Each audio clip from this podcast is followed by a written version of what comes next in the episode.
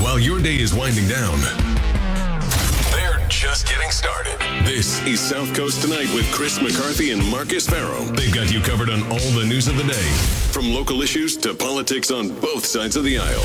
This is the place where the movers and shakers come to be heard, to listen, and where they're held accountable. This is South Coast Tonight on WBSM.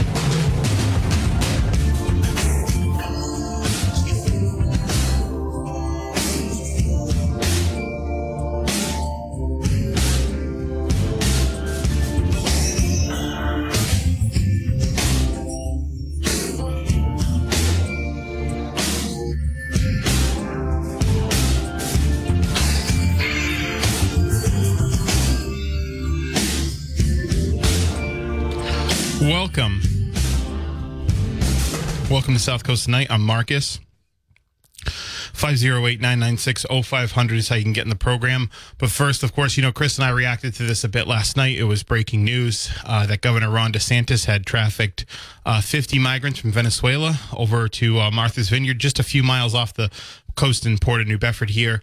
Um, you know, it's been a developing story throughout the day. Uh, and I, of course, wanted to have um, Helena DaSilva Hughes of the Immigrants Assistance Center in New Bedford on uh, to talk about this. Hey, Helena, how are you? Yes, good. Uh, good evening. Good, and how are you doing? Good. So, um, before we get started, if you want to just uh, talk a little bit about the work that the Immigrants Assistance Center does in New Bedford. So, basically, the center's been around for 51 years, and uh, our mission is to help immigrants overcome language, cultural, and economical barriers and sort and integrate them into the American way of life.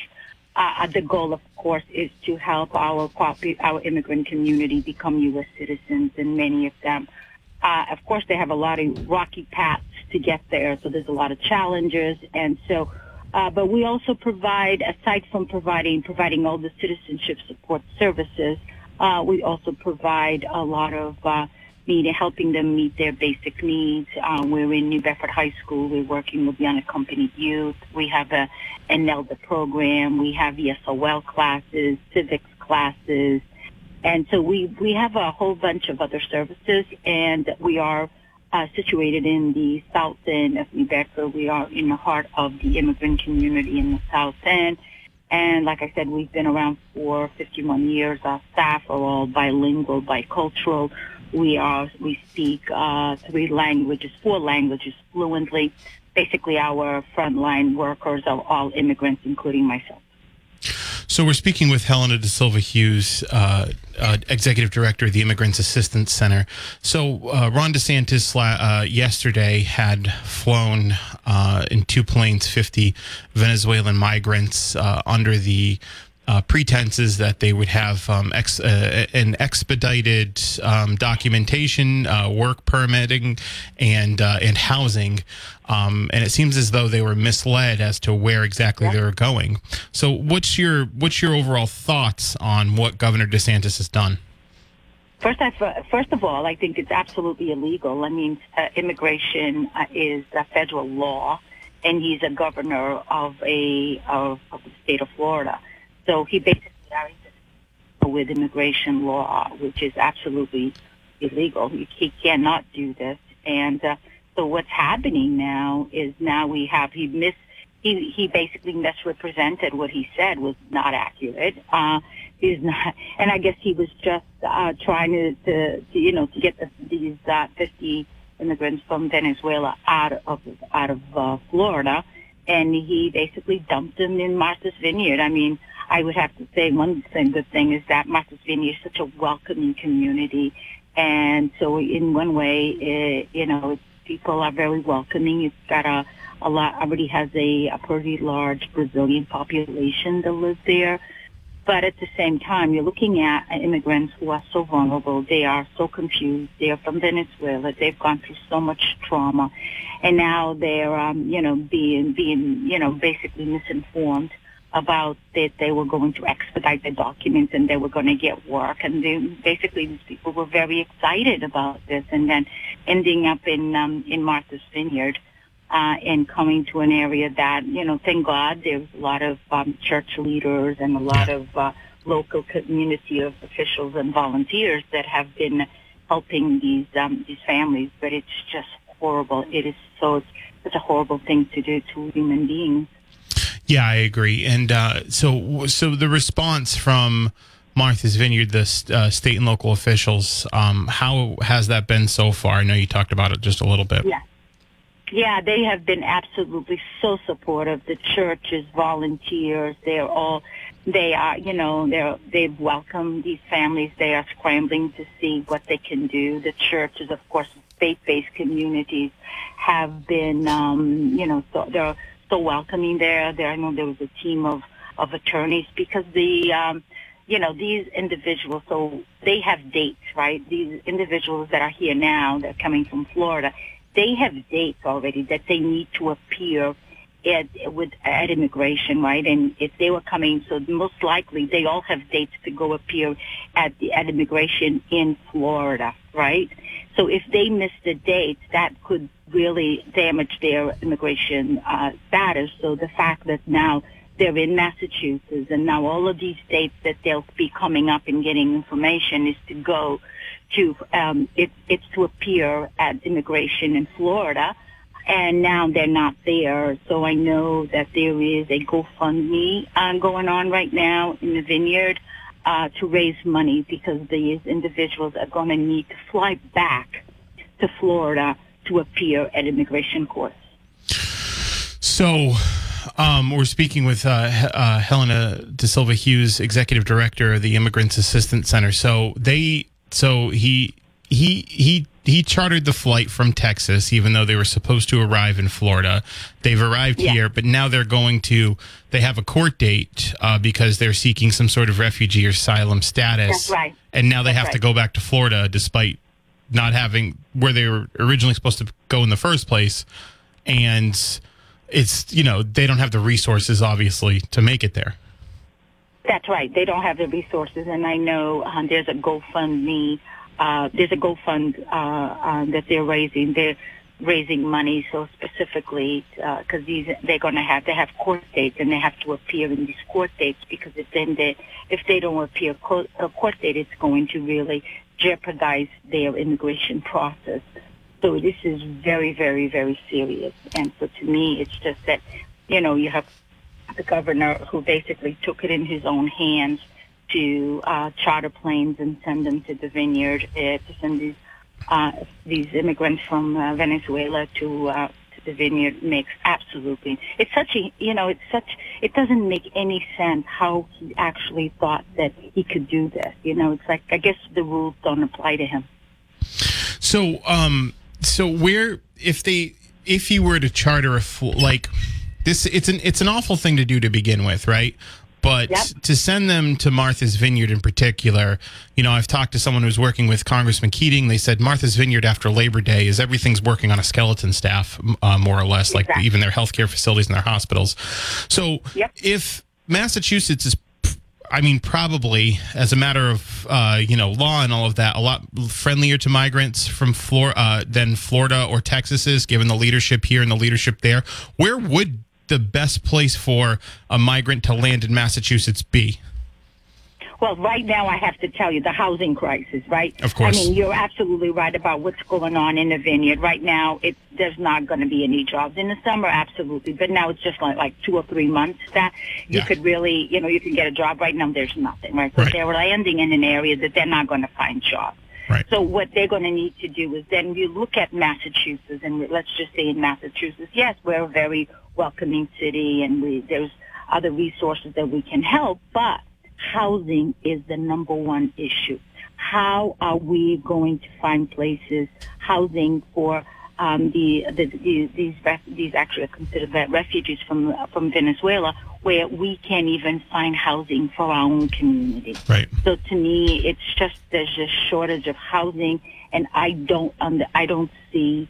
I, I'm not saying that I. I mean, I have not heard of anything. This is again just happened, right? So we don't know if any if any of these families are going to be ending up in um, in New Bedford. But I can tell you that there the housing shortage and the pri- price increases in rent and everything else. There that housing shortage is all through the all through Massachusetts. Actually, I, I see that it seems like it's a national problem.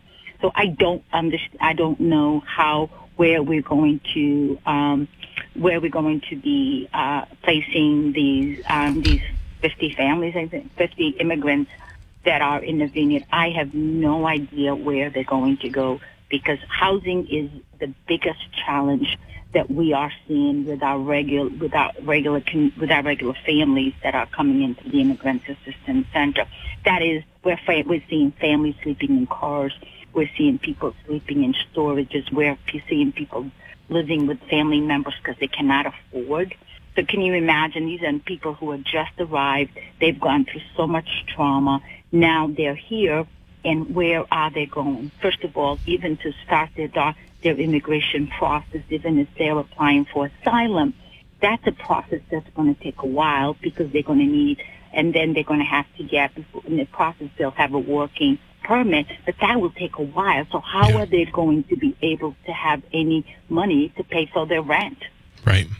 So, um, you mentioned New Bedford. Um, I, I I reached out to Mayor Mitchell's office. They said they get back to me. I haven't heard back from them yet. I had heard from a very, you know a very good source uh, that he has spoken with officials in Martha's Vineyard, uh, and I uh-huh. know I know you're you're typically the point uh, your organization's typically the point people uh, for when migrants do come. Have you talked to Mayor Mitchell at all? Uh, do you know if New Bedford is going to take any of the 50 Venezuelan migrants here? From what I from what I um, I've actually have not spoken in, to anyone in uh, at the mayor's office, but I have to tell you that if they had received any calls or if they knew anything, we would have been the first agency that they would call because right. that's you know that, and I have not heard anything.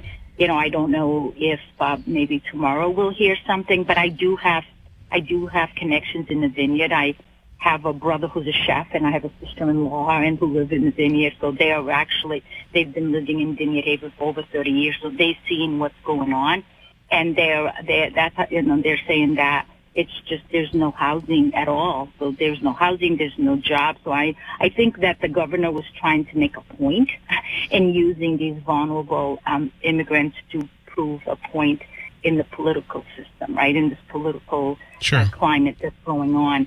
So to me, it's just using immigrants as pawns, right? They use he's using them to prove a point and doesn't understand he's using such a vulnerable population who basically have no voice.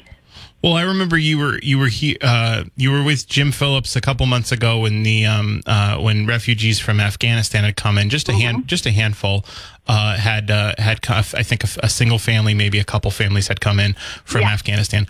Um, how like what's the process of of of situating uh, people who are seeking refugee status? Well, first of all, it's important. Like within that, with the Afghanistan families, we have there's four families now. In there's only four families in New Bedford. Some of the families moved elsewhere. Uh, I would say the process when it's a refugee. So the refugees is a whole new different process. So International Institute of New England, they do refugee resettlement. What does that mean? Well, that means that they will pay for their rent. They'll pick them up at the airport. They pay for the rent for them for six months. They really, they do a lot of hand holding with, uh, with refugees. Uh, and so I, I'm not sure if this is considered refugee status yet. I don't know if this is just applying for asylum or TPS, right? Because I know that people from Venezuela, United States have granted, like El Salvador, the temporary protective status. So I'm not sure what immigration process they're going to be, they're going to go through. But if it's refugees, I know that most likely International Institute will be the organization that will step forward to help these um, these families. But with the Afghanistan families, it was totally different because of the language, right? So people from Venezuela speak Spanish, right? So it's it's right. a language that is very very well known, and everybody speaks Spanish. So in our community, so I think the the language barrier. Is, is, it can be addressed very easily, unlike, unlike the families from Afghanistan. I just completely, you know, the most thing that, the only thing that it keeps coming to my mind, especially since this pandemic, it's the housing crisis that we are seeing. And I don't under, I don't see any places available uh, for families to live unless the churches, right? And this is the same thing that's happening. Is we always have the faith-based community that will step forward. unless there's, um, you know, there are families that are hosting families, right? Because we, one of the things we saw with families from Afghanistan, there was a families that stepped forward and, and hosted families for six months. So unless families come forward and say they want to host a family, I'd say that's probably the only thing I can think, but I cannot see um, apartments. And not only that, right, the prices of apartments, as Yeah. we all know, have doubled. You can't Right. find an apartment for seven hundred and fifty dollars or eight hundred dollars anymore. Right. You can find it for fifteen hundred, thirteen hundred. So I don't that's a lot of money. So first of all, I would say that if they don't have any documentation, which will take a while before they get a workers permit, so what's going to happen? They can't find jobs. Mhm. So it's they're going to need so much support that I, you know, it's going to be really, really, really difficult. But I will see. I mean, I, I, you know, we'll see. I think, you know, where there's a will, there's a way. But I, um, I, I think that's going to be um, a huge challenge for uh, for these families that are arriving from uh, from Venezuela here in the vineyard.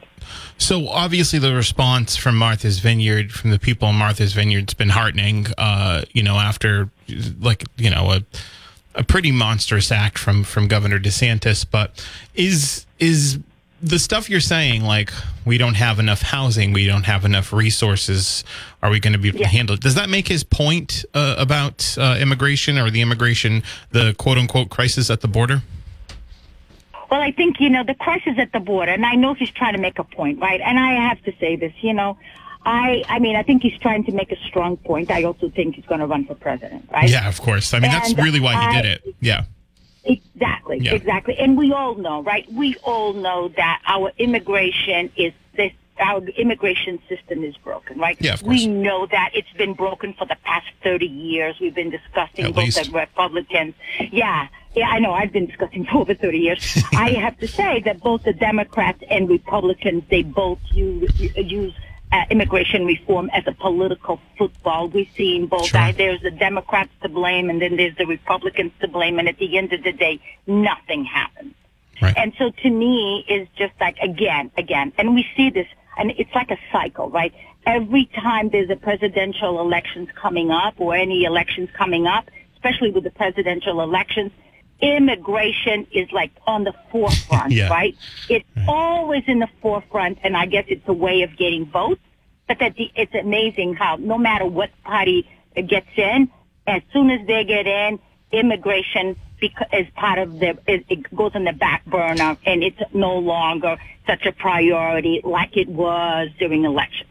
Well, that was actually going to be my next question, Helen. Is that is that um, what? Uh, how would you assess Joe Biden's um, job in immigration policy thus far? Uh, I mean, I'm was he is has he been better better than Donald Trump? Has he been the same? Is he been bad? Has he been good?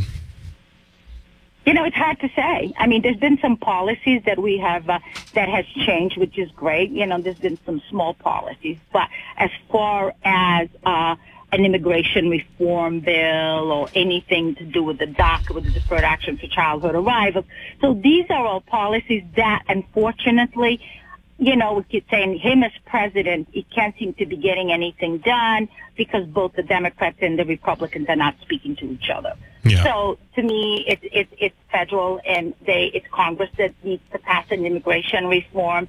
And unfortunately, the way it is right now and the way it's been for so many years, I don't have. I hate to say this, I don't have any hope on seeing an immigration reform bill. Yeah. Um, and it's it's sad because we're talking about the lives of people who are here, right? And yes, there are people who are either here at asylum or they came in a TPS or whatever their status is, special juvenile visa, whatever there is. But then there's also people who've been here for many, many years and not paying taxes, right? They have, they got a tax ID number. They are paying taxes and, and their children are in school. They might, they're our neighbors.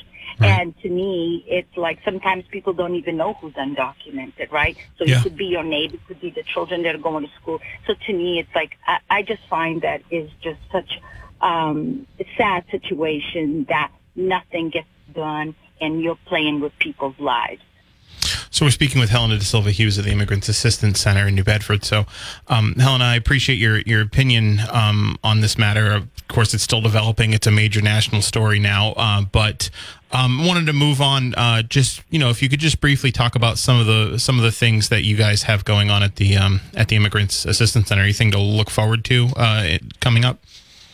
Yeah, I really think, you know, I think that the driver's license bill is Yes. huge, right? Yeah. We know that the driver's license bill is, uh, you know, we got what 75% of our legislators are in support of the driver's license. I know that, um, you know, it passed by in the House and in the Senate by majority. We did not even need, I mean, we had enough votes that the governor could veto, but it didn't really matter because Yeah. we had enough votes and we, everything was fine. And we thought, you know, that as of next um, July of 2023, that finally people were going to be able to apply for a driver's license, right? And then, of course, there was this uh, group that got enough signatures. Now the driver's license is on the is going to be on the ballot. Right. And so uh, we're, they were part of this campaign, vote, vote yes on four, on question four, because it's about, and people, there's so much misinformation out there about the driver's license. You know, people automatically thinking, oh, you're going to give driver's license. I hear, I, I hear this all the time. Now people are going to vote illegally. No, Yeah. there is a process. There is such a process. There, it's only like 17, Massachusetts will be the 17th, if this everything goes through, it, it's going to be the 17th state. So we got Yeah. Vermont, we have New York, we have all other states Utah. that are neighbors. Yes, yes. Uh, Right. Vegas. We have people that go to Vegas to get their license, like New York, right? Yeah. California. And to me, is that that is so. There's so much misinformation out there. There's like buzzwords, right? That Yeah. are thrown out there for people to scare people about the driver's license. To me, as people are driving, it becomes a safety issue. We had the, our uh, chief of police and uh, even in the state level who basically testified in favor of a driver's license. Yeah. So we know people are driving, so it's a safety issue. So if people, if we get into an accident with someone who doesn't have a license, what happens a lot of times is they take off. Right. So to me, it just makes sense for us to be the 17th state that will allow undocumented immigrants for driver's license because it, it, it's a safety issue and impacts everybody. So the, we have been part of this campaign, so we're very, I'm very involved uh, on making sure that that that happens. Uh, we don't know. I mean, you just have to know how how people are going to vote, Right. especially when they go to the polls. So we're we're very much involved with that. Of course, our um, we've uh, changed the schedule of the center. So Monday we're open from eight to five, and Tuesday, Wednesday, Thursday we are open from eight until seven o'clock at night. And so, uh, and because we decided to expand our, uh, extend our hours because people work and sometimes they don't have access to the center because we used to close at 4.30. So we've realized that we needed to stay open a little late. So we're going to be open, we're opening late already. So this way Friday, we know that's always a day that is not that many clients, uh, come in. So we've decided to expand the day, to extend the days and have Friday off but we have classes uh, aside from our from services that we provide every day, which is our direct services of case management. We have ESOL classes that are happening, uh, citizenship classes, citizenship civics. We're helping people um, provide uh, all the support they need in order for them to become a U.S. citizen. Of course, in order to become a U.S. citizen, you have to have a legal permanent resident status, which is a green Right. card for five years and they have to speak English. So our ESOL classes are so important. Civics classes, preparing people to take the test is really, really important. And every six months, we have a citizenship ceremony. We've had a, a citizenship ceremony last month where 29 people from 14 different countries became U.S. citizens. So to us, that's like the, I mean, that is part of the integration, right? Because I really say that the best way to integrate our immigrant into the into the into the American way of life is making sure that they are U.S. citizens and they registered voters and they vote. Right? That is really really powerful, and that's really how we we can integrate our immigrant community into the American way of life. So that's something we've extended our hours where we're seeing our classes are full. I mean, uh, it's amazing how many people have enrolled in our ESOL classes, in our civics classes, and um, and and of course we provide uh, we're providing services to elders. We're working with churches. We're at New Bedford High School, working with the unaccompanied youth. So we provide lots and lots of services. We have such a wonderful, wonderful I call it miracle workers who do this work every day and love what they do because they see, like I always say, when I see my clients, I see myself in those clients, right? We're all immigrants. They're providing direct services. So to us, you know, when we see an elderly client, I think of my grandmother who was illiterate, right? I, when I see a child, I think of myself as an immigrant kid who did not know how to speak English and went to, and went to school. And I see my parents, my dad who worked the night shift at Chamberlain, my mother who worked in textile. They worked so hard to, to support to make sure that there are seven kids. I'm, I'm one of seven. I have five brothers and a sister. So that we had food at the table. We had a roof under our heads. We all went to, co- we all went to high school, right? Because my father education was such a huge thing for us. So to me, it's like, uh, we see, we see us we all of our staff that are providing our direct services when we look at our clients we see ourselves in them so to me it's just it's not a job it's a mission. And I think it's so good that we're all understand the mission of the organization and believe strongly on what we do. Helena DaSilva Hughes of the Immigrants Assistance Center in New Bedford. That's immigrantsassistancecenter.org. Uh, and uh, thank you for joining me. Thank you for sharing your uh, opinion on this matter and for uh, telling us about the great work you do. And uh, we appreciate the work you do. Thank you so much and have a good evening. You as well. That was Helena DaSilva Hughes of the Immigrants Assistance Center. Uh, they do really amazing work there. Uh, and I definitely appreciated her perspective on this. And I do really appreciate the work uh, that she does for the immigrant community here in the uh, in the South Coast. All right, 508 996 0500 is how you can get on the program. I'm going to take a break and then we'll be back. This is South Coast Tonight with Marcus. Chris will be back tomorrow, but I'm here with you uh, till 10 o'clock. Any to South Coast tonight, I'm Marcus. Uh, 508 996 0500 is how you get in the program. Helena DaSilva Hughes of the Immigrants Assistance Center. Um, they do great work again. They've they've helped a lot of uh, a lot of individuals over the last half century, thousands upon thousands of individuals upon the last on the last half, half century um, navigate the pathway to citizenship, and which has gotten increasingly obviously increasingly difficult over the last um, you know, over the last half century, really, over the last half century, um, we used to be a lot more welcoming um, to immigrants because uh, virtually nobody left was born here. Um, I mean, who has an ancestor who's originated from here, I should say.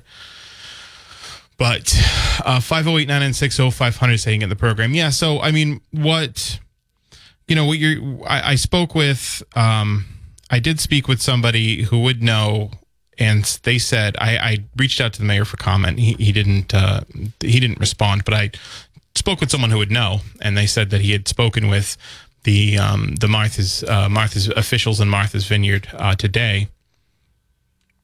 Um, I know we're going to get a, uh, a, statement from somebody in the city council, hopefully by the end of the program, on what New Bedford's response uh, should be in uh, in this matter. Um, you know, Mayor Mitchell's typically been welcoming in, in situations like these uh, when, you know, like when the Afghan refugees came, um, and so we're we're um, we're we're still waiting on that, but we're also taking your calls at 508-996-0500.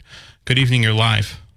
Hey, Marcus, it's Donovan Stoughton. Hey, Don. Um, before before I get to unfunded mandates, your guest Helen mentioned that the current immigration system has been broken for more than 30 years, mm. and hmm. you tended to agree.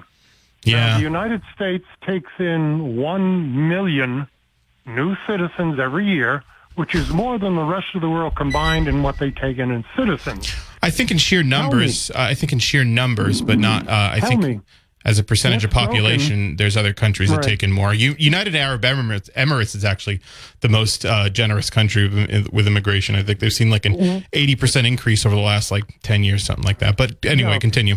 Well, but what is broken about the American immigration system? I, I cannot figure it out, and my degree in engineering ain't helping.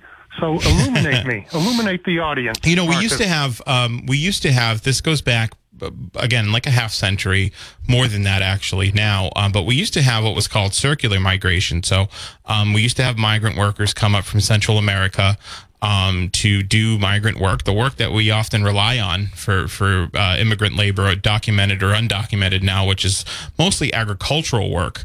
Um, in that work, they were able to earn, earn, money for their families, go back home, and do it again uh, in the on seasons and off seasons. Then in 1965, we started to restrict that with the Immigration Act in 1965 you know, there's a lot. What I, I, liked a lot about what Lyndon Johnson did uh, in the '60s with his Great Society programs. This wasn't one of them.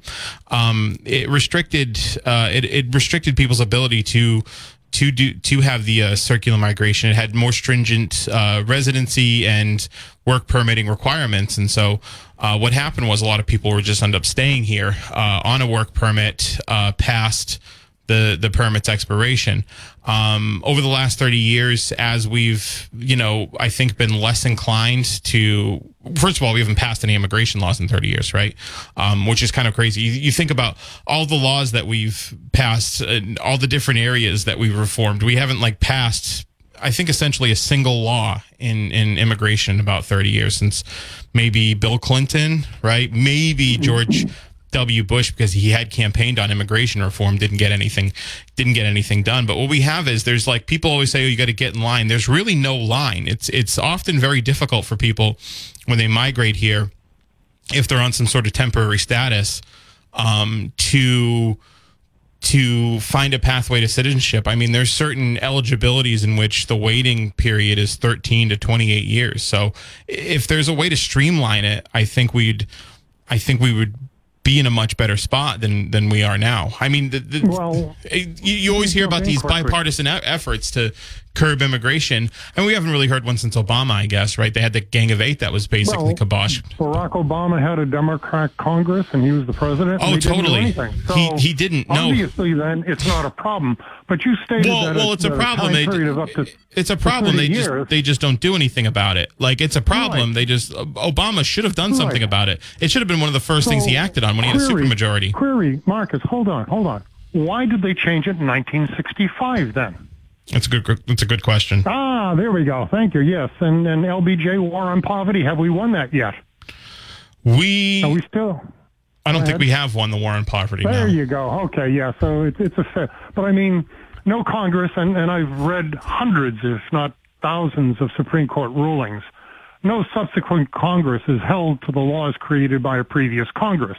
So why, since 1965, well, if the immigration system is broken, Marcus, why hasn't somebody changed it? And yet they're telling me it's broken, but there's nothing they can do. well because do. it's it's either politically convenient to not do it or it's too politically difficult to get it done you, you know we have the problem is you know you, like you said you had that obama gang of he had a supermajority he should have he that was the opportunity to actually do something and they didn't do it and that and was a, that was anything. that was an abject failure on his on his part empty that, suit yeah yep that was an abject failure on his part um but uh but we the thing is we have a we have a system of legislation that doesn't allow for the really the easy passage of laws. I mean, every any law that doesn't have to do with the budget has requires now 60 votes in the Senate because we've changed the filibuster rules, right? So okay. it's basically politically impossible to get any sort of comprehensive comprehensive reform done. The only thing that can be done is is through, you know, basically fiat, right? That's the only way people are governing. That's the only way presidents yeah, that, are doing legislation. So so hold on, Marcus. So the the solution to this by President Biden is just open the borders because the immigration system. I mean, broken? doesn't hasn't Biden had record border apprehensions? I think over two million people no, in the last year. Had, uh, it's it's all fluff that they're throwing out there. How many people? Look, the, the governors of Texas, Arizona, and Florida have so many people they cannot take and safely take care of them. They're sharing them with other states. Again, you know, with, people are going crazy. I think I made this point uh, yesterday. I, would be, I'd take, I'd take more seriously um, Texas's concern for caring for migrants if they even cared for their own their, their own uh, citizens that live there. But they, the, the numbers show that they clearly but don't. Why are people moving to Texas and Florida if they're so darn bad? I mean, weather for one, yeah. and, and, it's people of means that are moving there. It's not like people. It's okay. not. Yeah, it's people of means that are um, moving there. All right, let me let me jump into unfunded mandates. I spoke about it yesterday regarding the registry of motor vehicles. Okay. That we take these quote undocumented immigrants and we try to document them at taxpayer expense. if you look up unfunded mandates on the internet, you'll find out that the government is not allowed to do this. And this is exactly what President Biden is doing by opening the borders and allowing illegal immigrants to come in without documentation and then forcing states and the taxpayers to take care of these people. If President Biden opens the borders, he is supposed to have the monies to take care of this, which your your guest had stated. There's no money. Yeah. So no, that's true. why is it why is it the taxpayers in those states have to perform an unfunded mandate because President Biden has opened the borders? No, it's a good point. I mean, there should be more federal resources diverted to this problem. I, I agree. I mean, most of that, most of those oh, resources have been the in problem. the federal government. There you go. Yeah, The- Yeah, it's and it's President Biden. No, You it's- it's entirely- a it's enti- constitutional republic, Marcus. In a constitutional republic, the government can only do that which is allowed by the Constitution. And darn it all, Marcus, in reading the Constitution, it doesn't say open the borders. well, it doesn't say close them either. I mean, No, right? there's so supposed to be a law that allows it, which President Biden swore to uphold, and suddenly he well, there didn't. there are certain laws for admission for people, even if the bo- even if they cross through it illegally. There's there's definitely laws in the books for that. I mean, if Oh, you absolutely. if no matter how you enter the country, yeah, if you if you enter the country, reason. yeah, and they must be documented. How can they be documented as refugees when they throw away their documents and we don't know where they came from? Do we know that- they're giving us a cock and bull story of where they're from? Do we know that they're cock and bull stories? Do we know that the we documents are thrown. We away? can't prove it. They got no documents, Yeah. I mean, on. again, part of that part of that is because they're fleeing conditions in their own country, which are almost Well, entirely our throw away fault. their documents? I don't know that they threw away their documents. I don't know what documents they got when they were born. I don't. Look I'm at- not sure. Look at the videos of, of documents found on the border, and there's thousands, tens of thousands of documents thrown away in the borders. They do this in Europe also. Well, why would they carry their want to documents with them and then- back to their countries? Why would they carry their documents with them and throw them away at the border? It doesn't make sense. Why would they just because not they bring have in? to identify themselves to the cartel. Come on, Marcus. So they have to identify themselves with the cartel, but, Yes. but the U.S. doesn't Yes. vet them at all. The, I mean, there's there's a stringent And vetting process for away. there's a there is a Oh, vetting process on. for refugees and asylees. There is. All right, Don, I got to documentation. Don, I'm behind on breaks. I got to take this break. right, I'll let you go. Thanks, Thanks. thanks Marcus. All right, uh, call call back. Give me a call at 508-996-0500. 1420 to WB. the South Coast tonight. Chris will be back tomorrow. I'm here with you until 10 o'clock. So I see you guys on the line. I know you've been calling in. I, want, I know you want to chat. I'd love to chat. Let's chat in the 8 o'clock hour. I've got a big commercial break, which I'm so proud of because we've got so many great sponsors and I want you guys to hear from them uh, because that keeps the lights on here. So listen to our sponsors. And if you want to hold till the 8 o'clock hour, that's fine. Or if you want to call back, if you want to hang up and call back in the 8 o'clock hour, that's fine too. This is South Coast tonight with Marcus Ferro. Chris will be back tomorrow, but I'm here till 10. Here's what's happening this week on uh, I will let's talk in the eight o'clock hour. Um, open phone lines, just you and me. I want to talk more about this issue, and I know you do too. I saw you guys on the line, and that you wanted to talk. So I will see you guys in the eight o'clock hour. Stay tuned for the news, and then we'll chat 508 996 0500.